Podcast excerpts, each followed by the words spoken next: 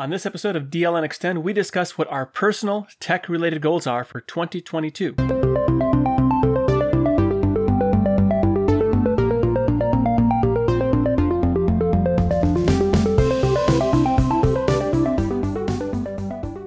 This episode of DLN Extend is brought to you by DigitalOcean and Bitwarden. Welcome to episode 91 of DLN Extend. DLN Extend is a community-powered podcast. We take conversations from the DLN community, from places like the DLN Discourse forums, Telegram group, Discord server, and more. We also take topics from other shows around the network and give our takes. With me is Wendy, the tips and tricks photography advisor to give your photographs of the new year that new car smell. And Matt, who brings us new games like that of new tires, although appreciated, they usually stink. How are you two? Okay, so just to clarify on Matt's introduction. Wow.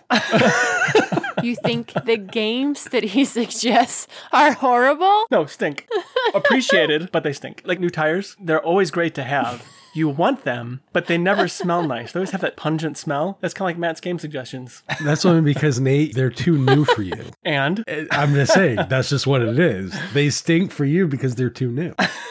That could be. Just too new for me to handle. Yes. So, Wendy, I understand you fixed your daughter's laptop. What could have ever gone wrong with it? As we talked about last week, which I took us on this complete and total NVIDIA rant last week, I'd mentioned that I just could not get the NVIDIA GPU to work on there. So it has hybrid graphics. And in order to boot, it wants to see the Intel graphics first. There is flat out no booting it if it can't see the Intel graphics first. So just having straight NVIDIA drivers doesn't work. And I took Matt's advice and went ahead and looked at the Optimus Manager again. I wanted to start with the clean install. All of the games are already on a separate drive, so I didn't really have to worry about that part. But she did have some school stuff. She had some artwork that was already on the laptop. So I backed all of that up and then nuked and paved it, reinstalled Manjaro. So I had a nice clean base to work from. I found a newer tutorial that is specifically for Manjaro and helping to get Optimus to work. After I installed the Optimus Qt Manager, there was a few more steps that needed to be done, and that's kind of what I was missing before when I was trying to use this Optimus Manager. The drivers were there, but it was still seeing different graphics configurations that are really Intel heavy, so it didn't matter if I went to the manager and said, use NVIDIA from startup, use NVIDIA when you do XYZ, it was still only using Intel. So following this guide that I've included in the show description, it shows you a few other tweaks that you need to do, and that includes changing the names of some configuration files and the like. And after I did all of that, which really didn't take me all that long. The nuke and pave was what took the longest, just getting it backed up and reset up. Actually getting Optimus to work after that was pretty much a breeze just following this tutorial. Her laptop is now running absolutely fantastic when it comes to playing games and other things that she's wanting to do with that NVIDIA graphics card in the system. The only downside is I now have more work to do on that laptop. The battery in it's pretty old. It doesn't hold a charge for very long anymore. Now that I have NVIDIA working on it, it's really sucking the battery life out of it extremely quickly. And it's just time to replace it. So I need to get a new battery ordered, get it reinstalled in the system, and then she should be good to go for a lot longer with this laptop running Manjaro and working NVIDIA drivers. Well, I think it's amazing that you got it working. I've had constant trouble with NVIDIA, although to be fair, these are machines that are so old that NVIDIA doesn't actually support them anymore. But getting NVIDIA working reliably has always been a challenge for me, probably due to my lack of technical skill and such things. But kudos to you for getting that going. Glad to hear that you are getting a new battery for the laptop as opposed to just replacing the laptop. It warms my heart to know that you're not throwing away old technology. Well, the thing is the laptop still has decent specs, especially for everything that she's doing with it. There's no need to get rid of it and get a new laptop. A simple, and I say simple, it's probably going to be a rip and pain in the butt. A simple battery change is all that it needs, and it should work for her for the rest of her high school year. We are staying somewhat in the realm of high system usage. So for my daughter, it is playing games. Matt, for you, it's storing some of those Blu-rays that you've bought over the Christmas season. How far along are you on that project? Not far enough. So let's just say I went on a bit of a Blu-ray buying tangent. I'm a physical media guy, kind of like Nate. You know, I like my physical games, I like my physical media because internet don't always work. So relying solely on streaming, not always the best idea. Speaking as a parent, Wendy or Nate, you guys probably totally understand where I'm coming from with that. Yep. It's a bad idea. For context, I probably bought over 40 or 50 Blu-rays over the course of the holiday season, you know, sales and everything else. I have a HDPC setup that I use at home. All these movies have just been sitting shrink wrapped throughout my apartment, just kind of random spots. I finally started ripping them and getting them onto my actual HDPC. The problem is my HDPC does not have a Blu-ray drive. So I actually have to use my workstation that I use for all my audio and video and editing stuff as my ripping machine, which is always been fun. I had to try to remember, it's been a while since I've done any rips with specifically Linux, just because I haven't needed to really. All my TV shows and prior to that stuff had already been downloaded and categorized on Kodi, so I haven't really done much in the way of updating that stuff.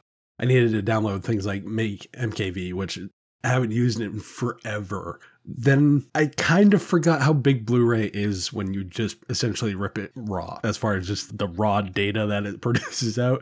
Those 40 gig files are a bit much. Just saying. And a bit hard to store. Yeah, it's kind of weighty. Yeah. So what I've been doing is I'll rip the Blu-rays, then I'll convert them using Handbrake to much, much more manageable sizes. Like I just got done ripping a copy of Logan, which I think it was like 36 gigs, give or take. And I got it down to about a little over 3 with Handbrake. So that's nice. A lot more manageable, a lot easier capacity wise and stuff. So that's been the biggest thing. It's just the ripping and reading process takes quite a while. This is an older machine, so I think it's only a 4X on the Blu-ray rip. So it takes about 45 minutes for an hour and a half movie, give or take 45-ish between everything. So and you add about another 35 minutes, depending on what speed you decide to use for Handbrake to actually convert the file over into something more manageable from MKV. I've been doing MKV to MKV because it's a container format. It's just certain things about it that make it nice to keep, especially if you have like more subtitles or audio or that kind of dual audio and that kind of stuff. That's been my project. Slow. It's going to be a long, long time because, I don't have many hours to spare in the course of a day. I'll end up queuing up a bunch of the stuff that I've ripped off Blu-ray. I'll just queue it up into Handbrake and just be like, convert all this stuff and I got to go do life, work and all the other stuff. So that's kind of been the process right now. Yeah, for me, I do something kind of similar. I have a paper bag full of different DVDs and Blu-rays. And when I have the time, I throw it into the machine and I have MKV just start ripping on it. But I haven't compressed them down like you are. Maybe I should, but I just haven't done that. I like to find the balance. Like I get why some people would not be doing what I'm doing. It is time consuming. Totally time consuming. It is much easier just to throw a Blu-ray in, rip it with Make MKV and call it good. Totally get that. Mine is more of a, I don't have enough space for huge things like setting up a NAS or any of that kind of stuff. So I have to try to keep as much local storage, be it like external drives or something within the HDPC system that I have. So that's why I have to do that. My use case is very particular to me and my living situation. So. But while I'm working on backing things up and whatnot, Nate, you're kind of following Wendy's footsteps and going and working on other machines again? Well, I tend to work on other machines probably more often than I should. I have the same Fujitsu laptop convertible device that Wendy has. I got it from Bill. Also for doing like educational stuff on it. So I received it a few weeks back and I finally had time this past week to start digging into it a little bit. And I decided I would go through and install OpenSUSE on it. I was going to do Leap, but then I decided I just want to do Tumbleweed because I want to kind of keep things the same from one machine to the next. I was expecting to have some difficulty with the touchpad and the touchscreen display because my understanding is the touchpad required some massaging. I believe Bill and Neil, part of the Destination Linux community, they worked out what those issues were. The bug reports that they pushed upward in OpenSUSE had made it upstream, and so that actually has fixed all input issues on the Fujitsu laptop, which is great. I don't have any issues. So I guess, if you wait long enough and you let all the smart people like Bill and Neil take care of all your problems, then got nothing to do, I guess. I installed some things on there. What I'm planning to do with these devices is have different educational bits of software that I use with the kids, like gCompres, Tux Type. I don't know how much I like Tux Type right now. I do wish Tux Type were a bit more like Mavis Beacon from years ago. I think that was a really good typing tutorial. I'm going to look for something else just for helping with the typing process. So maybe some of the community's got some ideas for a good typing tutorial that'll really help young ones stay interested as pat your fingers away against the keys. But the other thing too is an application, or it's an IDE, I guess. It's called Scratch, or Scratch 3 is the version, just for clarity. And there's a flat pack you can download for this. So I started playing with Scratch. It's included with Raspberry Pi, like the Pi 400 or Pi 4 on the default media, for learning how to program using pictures. So it teaches the logical process of how to do things, how to make the computer do things. It's really like today's answer to logo programming back in the 80s. And it's pretty darn cool. So I'm learning it myself a little bit so I can start teaching my kids how to use it and be able to do animations or even make their own games on Scratch. That's the plan. I have that installed and I'm learning that, but I want to see if all the really cool learning things from the Raspberry Pi series of the Pi 400 specifically, how those translate to using just regular OpenSUSE Linux or any Linux for that matter. So I'm taking some notes on that, but that's the goal. That's what I'm working on right now. I'm pretty excited about it. Kind of getting ready for the second semester of school. And I do want to introduce this at least once a week computer class day, essentially, where we actually work on something, everybody relating to computers and whatnot. That's a little bit more practical and not just typing papers.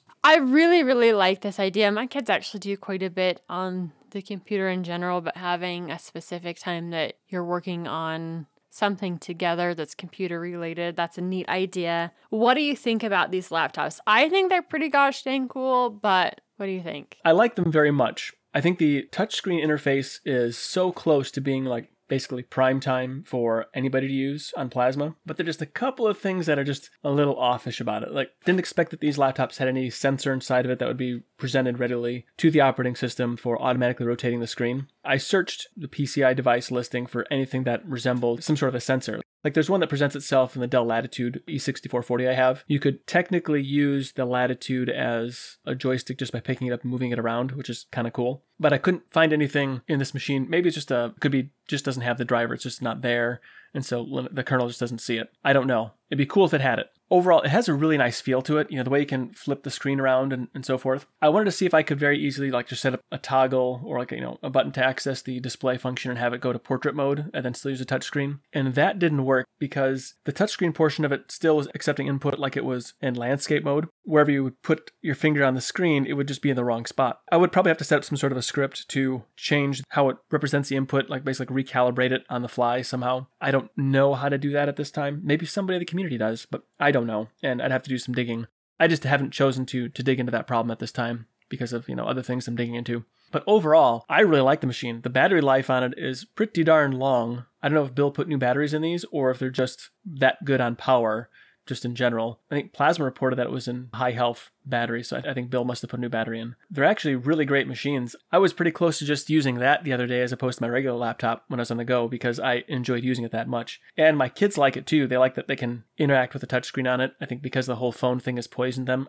Changed how they like to use computers. They like the mixing of the keyboard, the touchpad, and the touchscreen, so that they like mixing the inputs where I don't. I like the mouse, and they should use a mouse as I hold my cane up and shake it a little bit at them. Yeah, my kids definitely like a combination of touch and type to it really depends on the machine that you have. And I don't know if he put a new battery in yours, but I know he told me that he didn't put new batteries in all of the ones he sent me, which, I mean, to be fair, that would be a whole lot of money just spent on batteries themselves. Right. But I did go through when I was getting ready for class and picked out some of the better batteries because there were some that wouldn't take a charge at all.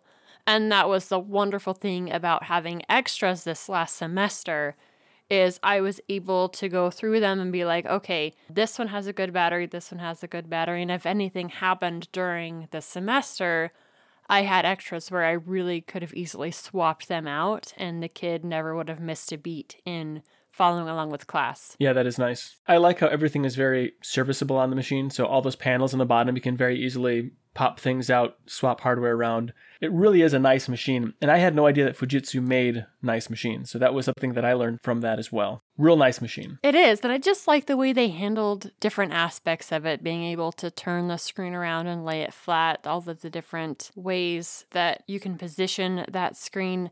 I also love the fact that because this is a laptop that uses pen input, there is a place on the machine to store the pen so you hopefully don't lose it. Almost all the ones that I have, they're actually attached with a string. So if you're going from place to place, you're not leaving the pen behind and losing it. It was some very interesting thought into the creation of this piece of hardware, and I'm really glad that it's getting new life in education with the help of the community. Yeah, I think the string must have been broken on mine. I didn't actually know it had a pen until a nephew was playing with the laptop and said, hey, where's the pen? I says, there's a pen on this? He says, well, there should have been.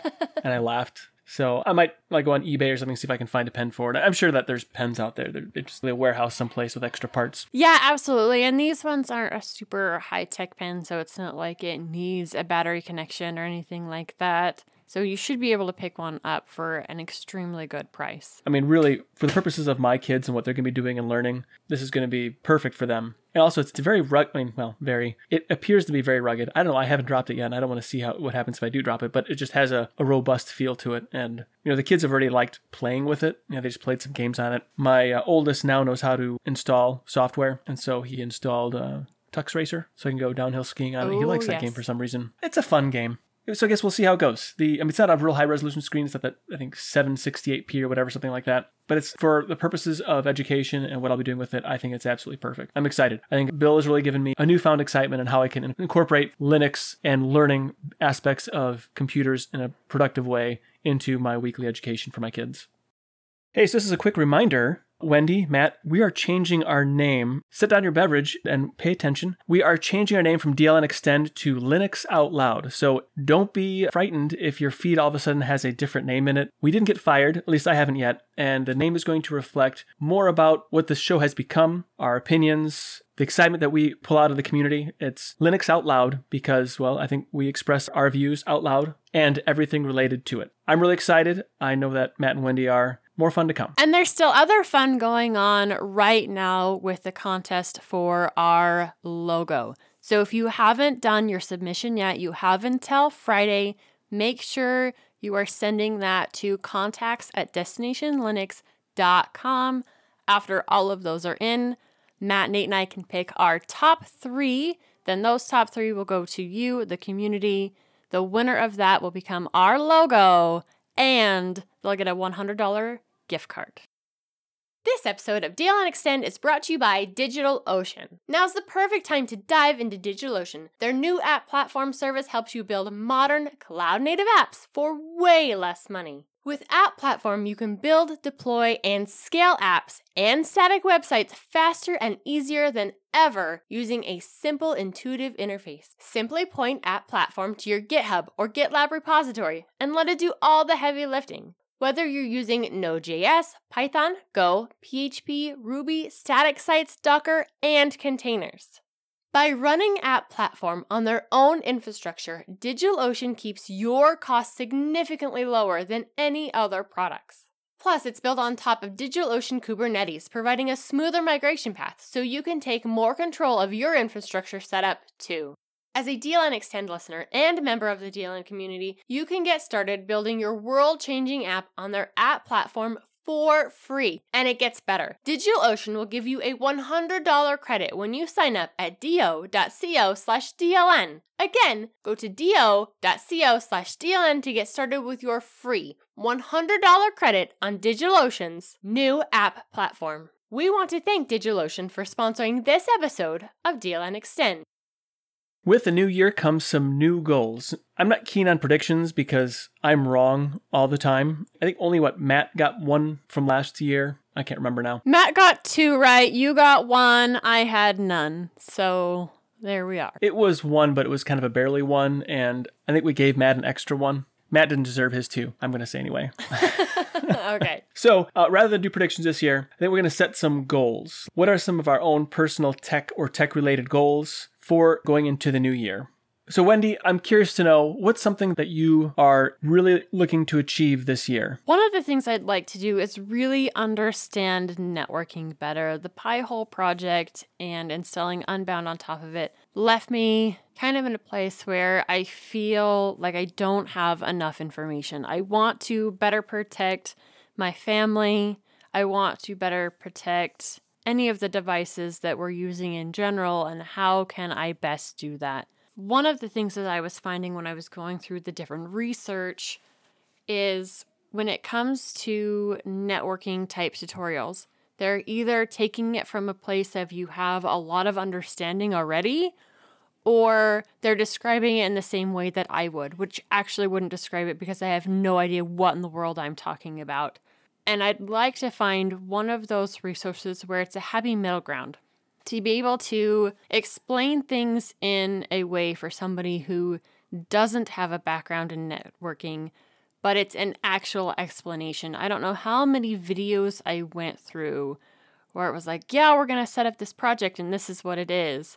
And by the time I got done with it, it was either I have no idea the jargon that they just said, or that wasn't an actual explanation. The goal one is to find some good resources to help me learn networking and to better protect my family and just be able to use all of the hardware that I have better and more capably. I can totally relate to that goal, and it probably should be a goal of mine also. I find that as I do research, like when I was first getting to the Pi Hole some time ago, I had to watch a lot of different videos just to understand what it is that I'm doing. And even now, like I have an understanding, but I don't really have an understanding. Yeah. It's kind of like understanding the fuel system on your car. You know that the fuel flows from one side of the vehicle, from the tank into the engine somehow, but you don't really know how those little mechanics work. And also, you may not even know that there's another line that goes back into the tank because it recirculates.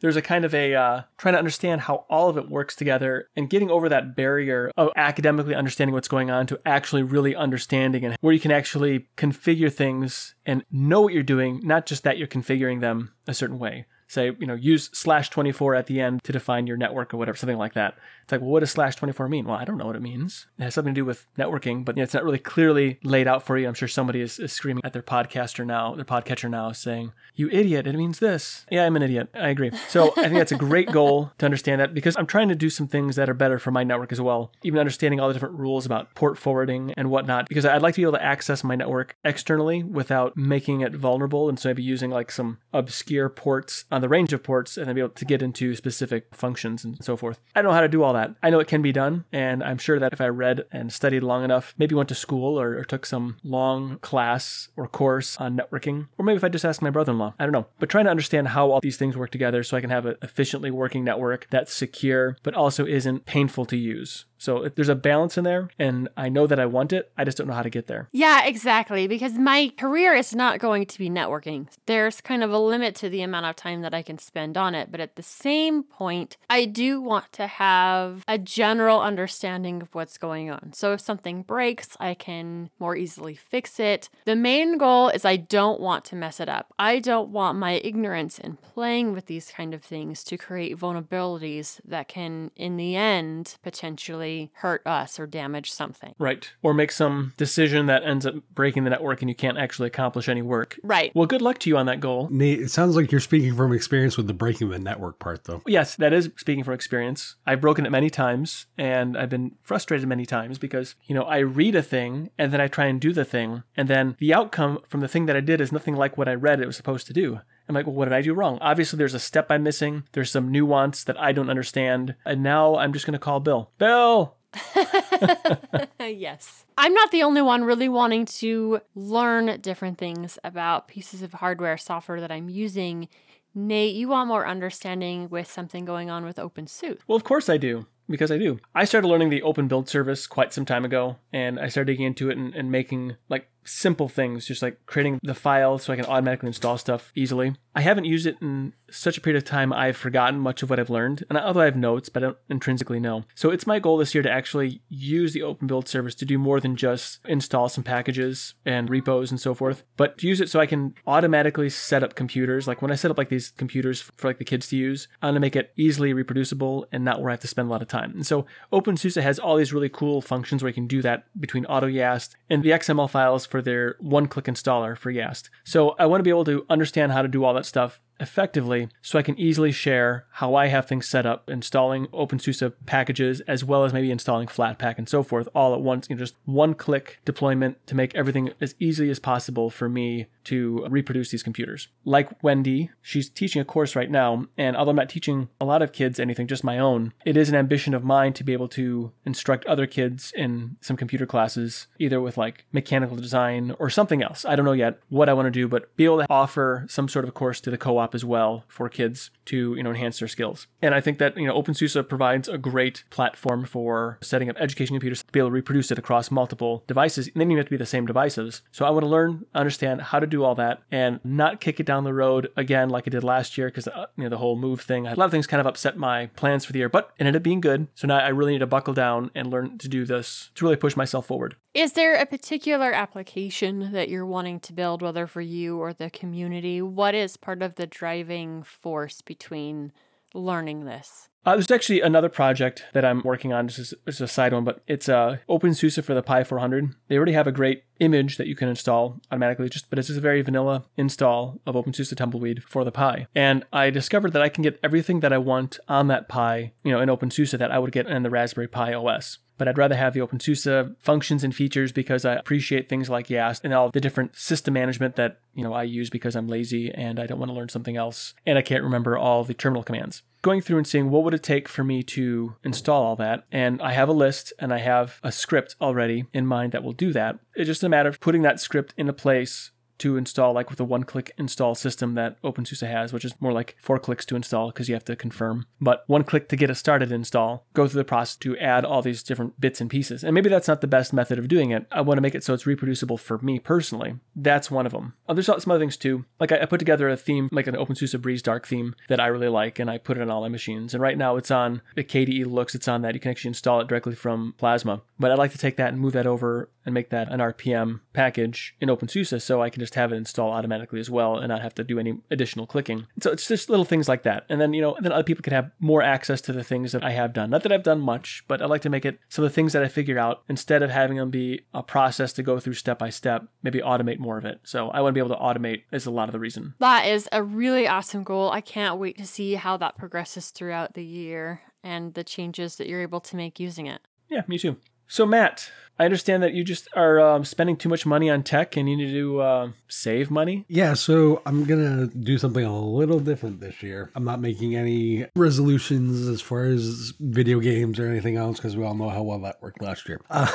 For 6 months, it did anyway. 6 is pushing it. Oh, shush. Generically, when it comes to hardware, I'm Ryan, but I'm not. So I like to be up to date, but I don't need the most bleeding edge stuff. Ryan is the very much of the network. He is the, I want bleeding edge, I want bleeding edge. That's just him. He enjoys pain, whatever. More props to him. For me, this year is, as I look around and see what I have for technology, there's really not anything I need because I try to make the distinction between what I want and what I need. While there's a lot of tech I want, I just want to be content with what I need/have. So that means no new laptops. That means no new desktops. That means no, I'm not going to try a new desktop because, GPUs are not a thing right now. Actually, it's cheaper to buy a laptop system than it is to actually buy a single GPU. I'm going to try to get another year out of the Elite book that I have. There's other stuff that I just want to see if I can just be content for the year instead of this being a tech fan, instead of always constantly like, oh, I need a new phone. Oh, I need a insert new thing here.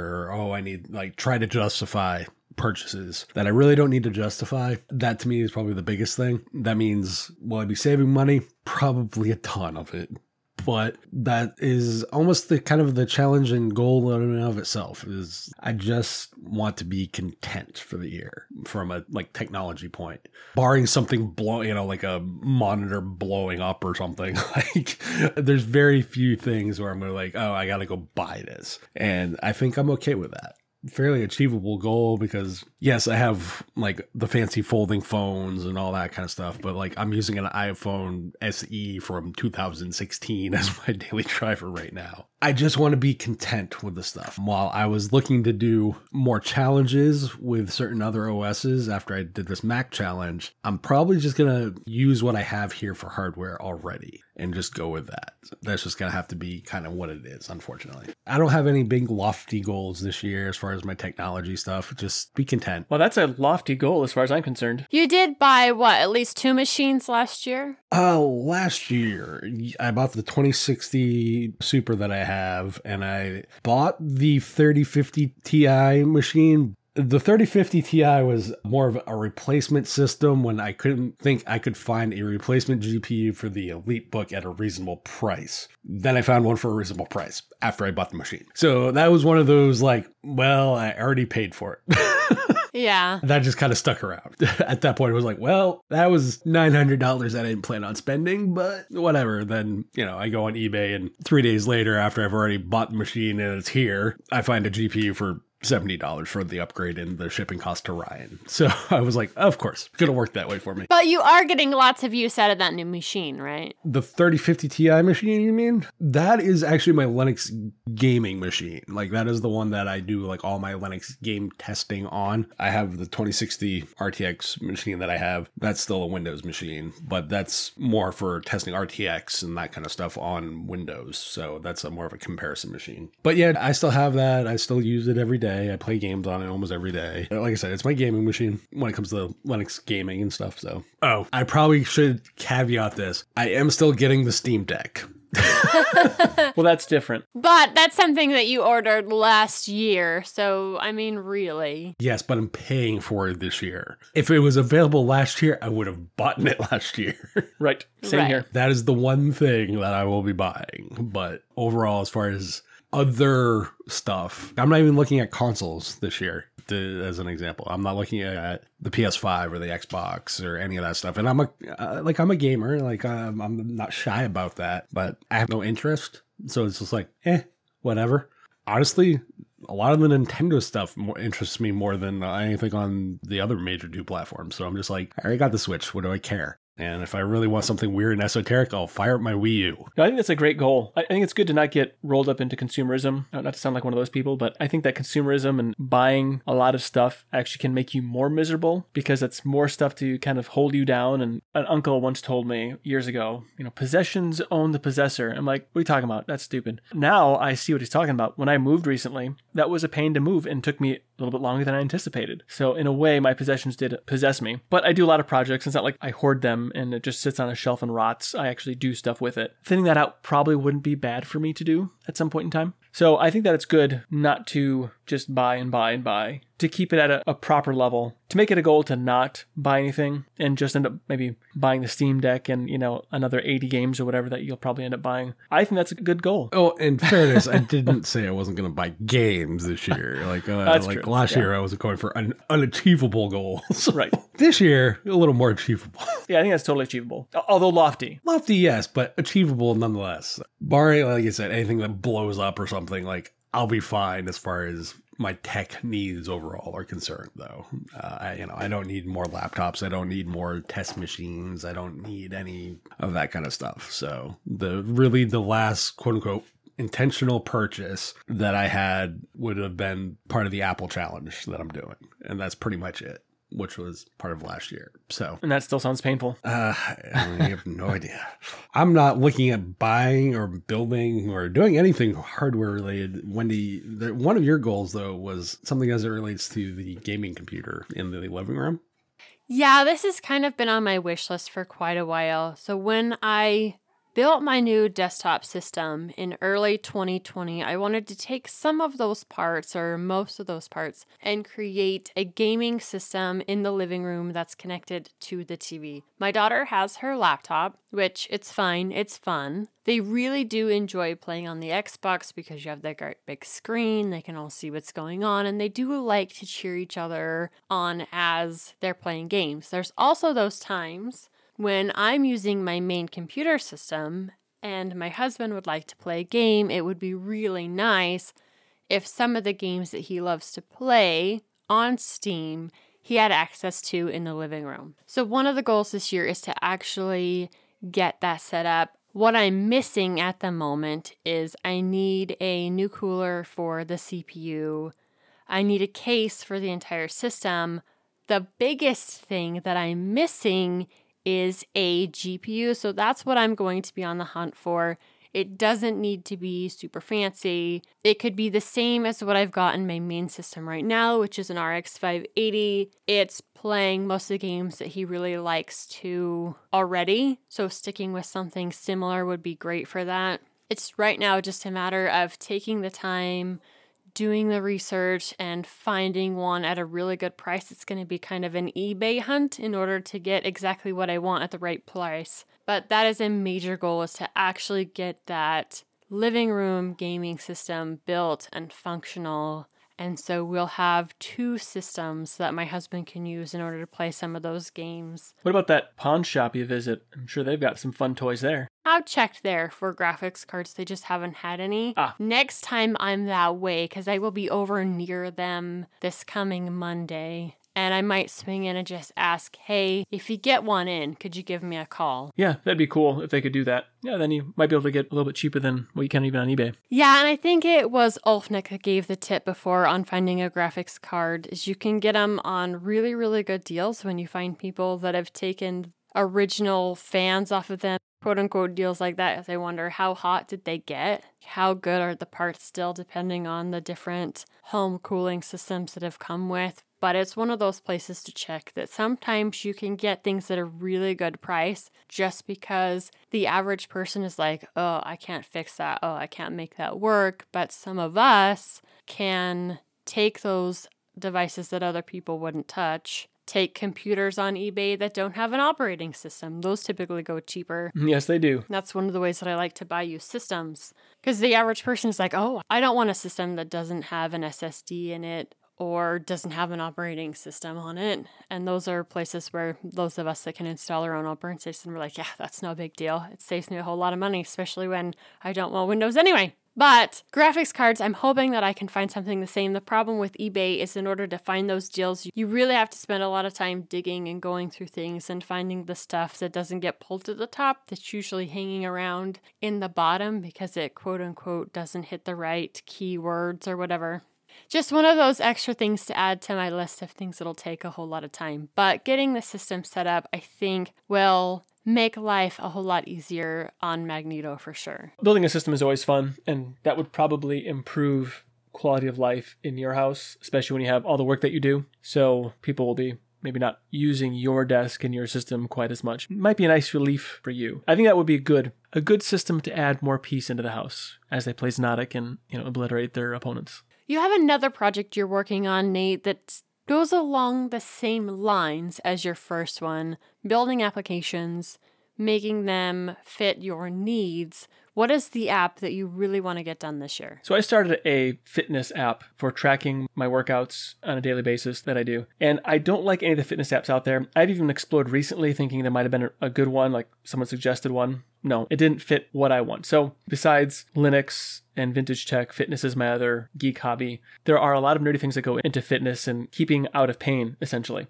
being overly sore or being weak. So I like to track my workouts. I like to see, they go up and down. I injure myself sometimes, not a fault of my workouts, but sometimes because of the other projects I do, moving a ladder like I shouldn't, or trying to McGill a gorilla something that I shouldn't. And so I can track then my workouts are not as good. With all that, I've been tracking my workouts on a spreadsheet, and there are a lot of really cool features that a spreadsheet offers. Like you can pull different kinds of metrics and so forth. And although I don't normally do those fancy spreadsheet things because that is more work, I do like to track my workouts and everything else. So what I like to do is, instead of using a spreadsheet with a pencil, generally mechanical, because I gotta have some kind of tech there, right? I want to track all these things on an application that I build primarily for Linux. And then I'm also going to build like an Android version as well. So I'm looking to use Python at this point. I've already started it. I'm not real far, so I could very easily pivot if I have to. I've explored Rust, and I've explored, I think, Lua is another one. And it just seemed like Python had more of the modules for like creating really cool charts and being able to take your data points and doing, cool stuff with it. and I'm more familiar with Python at this point. I started building it, and then, you know, this year kind of got a little bit turbulent because of all the changes that happened and many months of working on things that weren't really in the plan, but I'm again in a better position now. So what I want to do is I want to create this fitness application, be able to publish it as open source, and then have a way of synchronizing data using existing technology that's out there. Like you can use SyncThing or whatever and sync it to your phone or, you know, other Linux machines and whatnot. If you really want to use like Dropbox or Google Drive, make that an option as well. It just would pull from a file. I already designed how I want the data to be stored. I want to do it in a very simple way where using comma separated values, because we're not talking about millions of data points. We're talking just hundreds over a period of years, essentially, maybe thousands,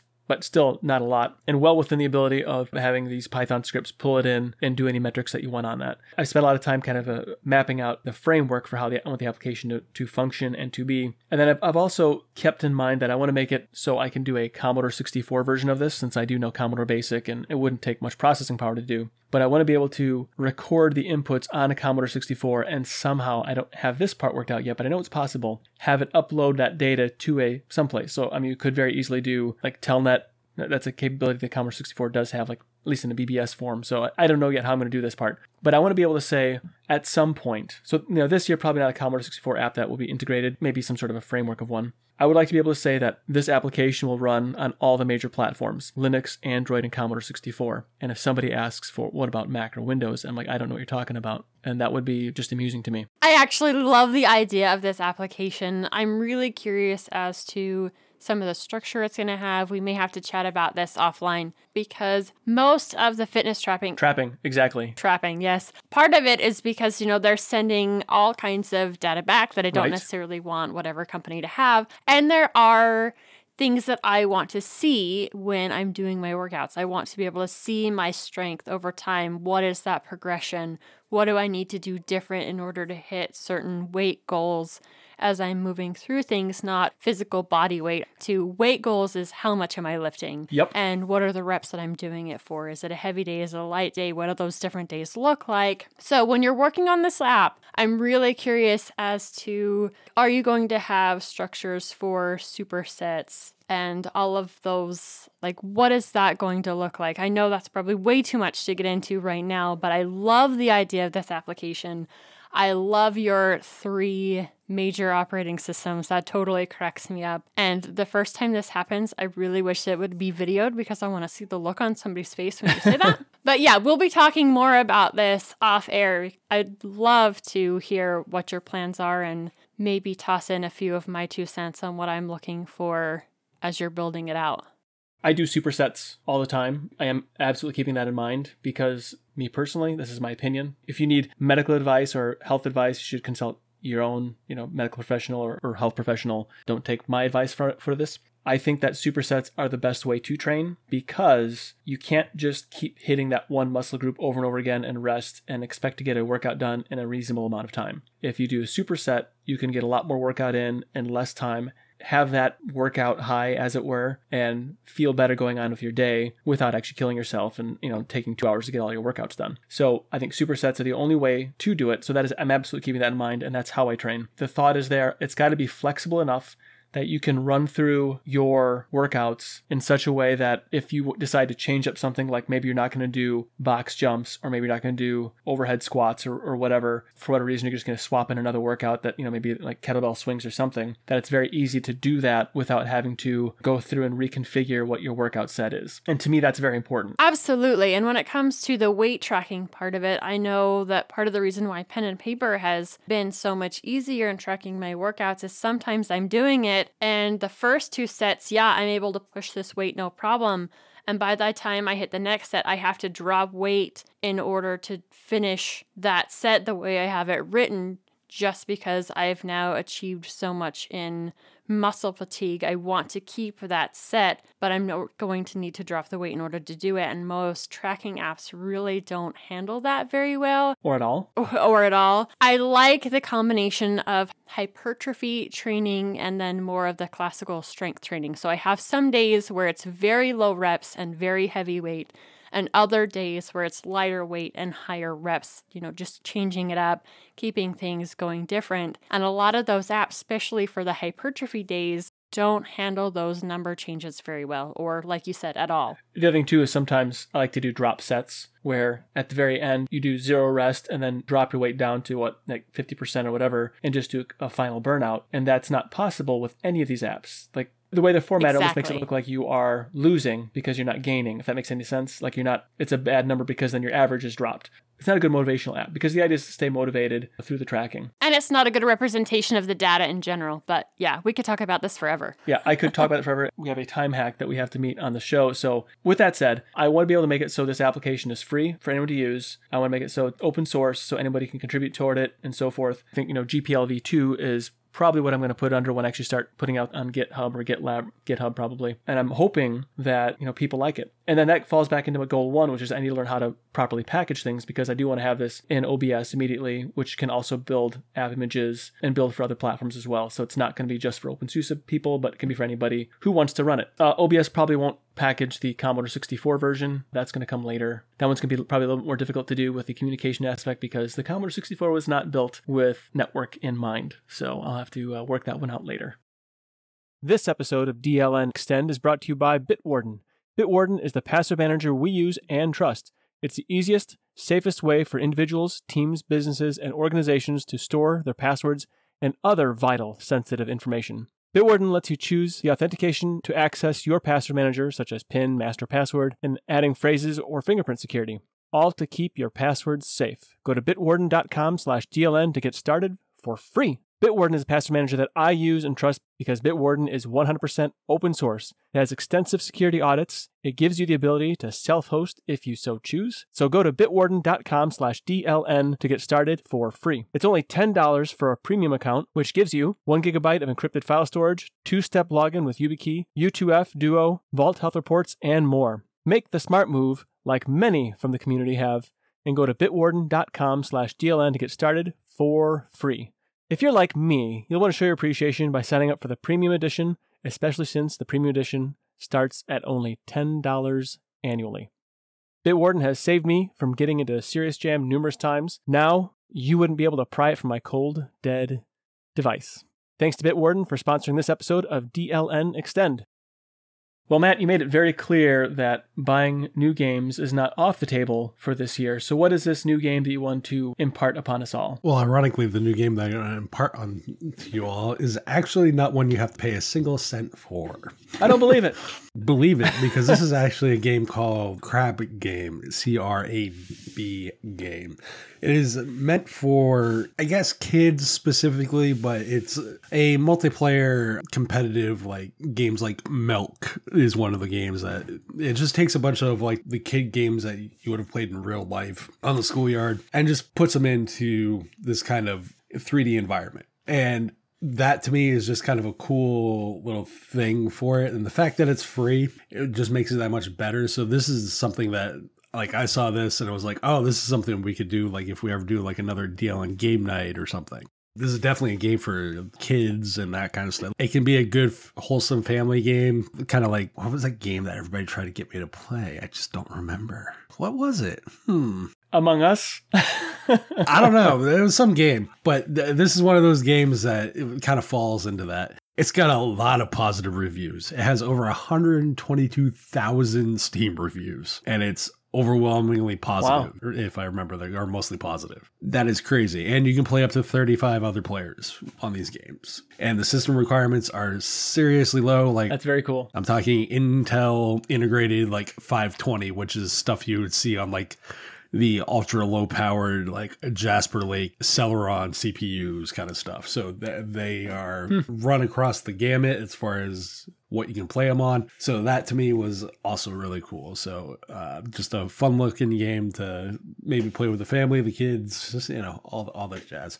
Well, it looks like fun. The graphics are whimsical. They're simple. It has one of the mini games on it or whatever. It looks like something from Squid Games or whatever it's called with a glass bridge. Ironically, if you actually look at the description on Steam, it says something this isn't a Korean developed movie tie-in or something along those lines. Oh, okay. Which I was like, okay, I can appreciate that. That's funny. Well, it's been around a while. Yeah. October 2001. Fun looking game, though. That did get added to a list that I know Nate, you, and Maru have been kicking around. So that did get added, by the way. Mm-hmm. That's a fun fun game already. This is one that you definitely could play with a lot of people and just laugh. It's one of those games that just you can just play and laugh hard. And one of the best parts about it is there really isn't a whole lot when it comes to system resources for this. So if you're one of those people out there who want to sit down and play a game with some others, but don't have a system that has a whole lot of specs for maybe some of these other games, this is a great one to test out. Yeah, definitely. That's part of the draw for it. Just basically any system Nate has, so it works fine. Perfect. Yeah, perfect. I like it. I know it was meant as a jab, but I totally accept it.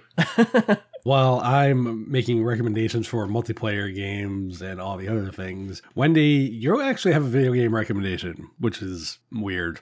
I spent the New Year 3-day weekend just kicking back, relaxing, and actually getting a little bit of game time in. One of the games that I bought on the winter sale from Steam is called Creepy Tale. It's been on my wish list for a while. The graphics definitely fit in stuff that I've liked before, things that I've talked about in the past. This is also a puzzle game, but one where if you solve the puzzle wrong, you die by any number of different creatures. I don't know how many times when I was first figuring out the troll level where I got my face bit off, and we were sitting around the table on New Year's, and my husband mentioned something about getting my face bit off, and company that we had here just looked at us like, what in the world are you talking about? I'm like, it's a game. It's fine. It's just as still a game that I'm playing. So I am now to the level where I'm at the 3 castles. I can't remember which episode this is. And that's the one that I'm currently working through at the moment. I love the puzzle aspect of this game. It is one of those like Candle where you have to move around to different places, try and figure out which steps you need to do in what order in order to solve it and get out of there.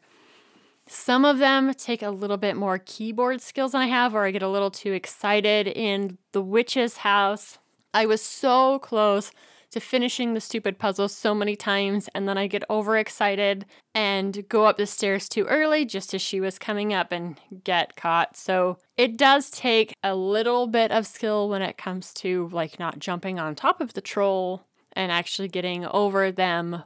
But the main base of the game is solving these different puzzles to get out of the situation you're in. There is a Creepy Tale 2. I've already purchased that one because I love Creepy Tale 1. And there is going to be a third rendition of this game that looks like it'll be out sometime this year.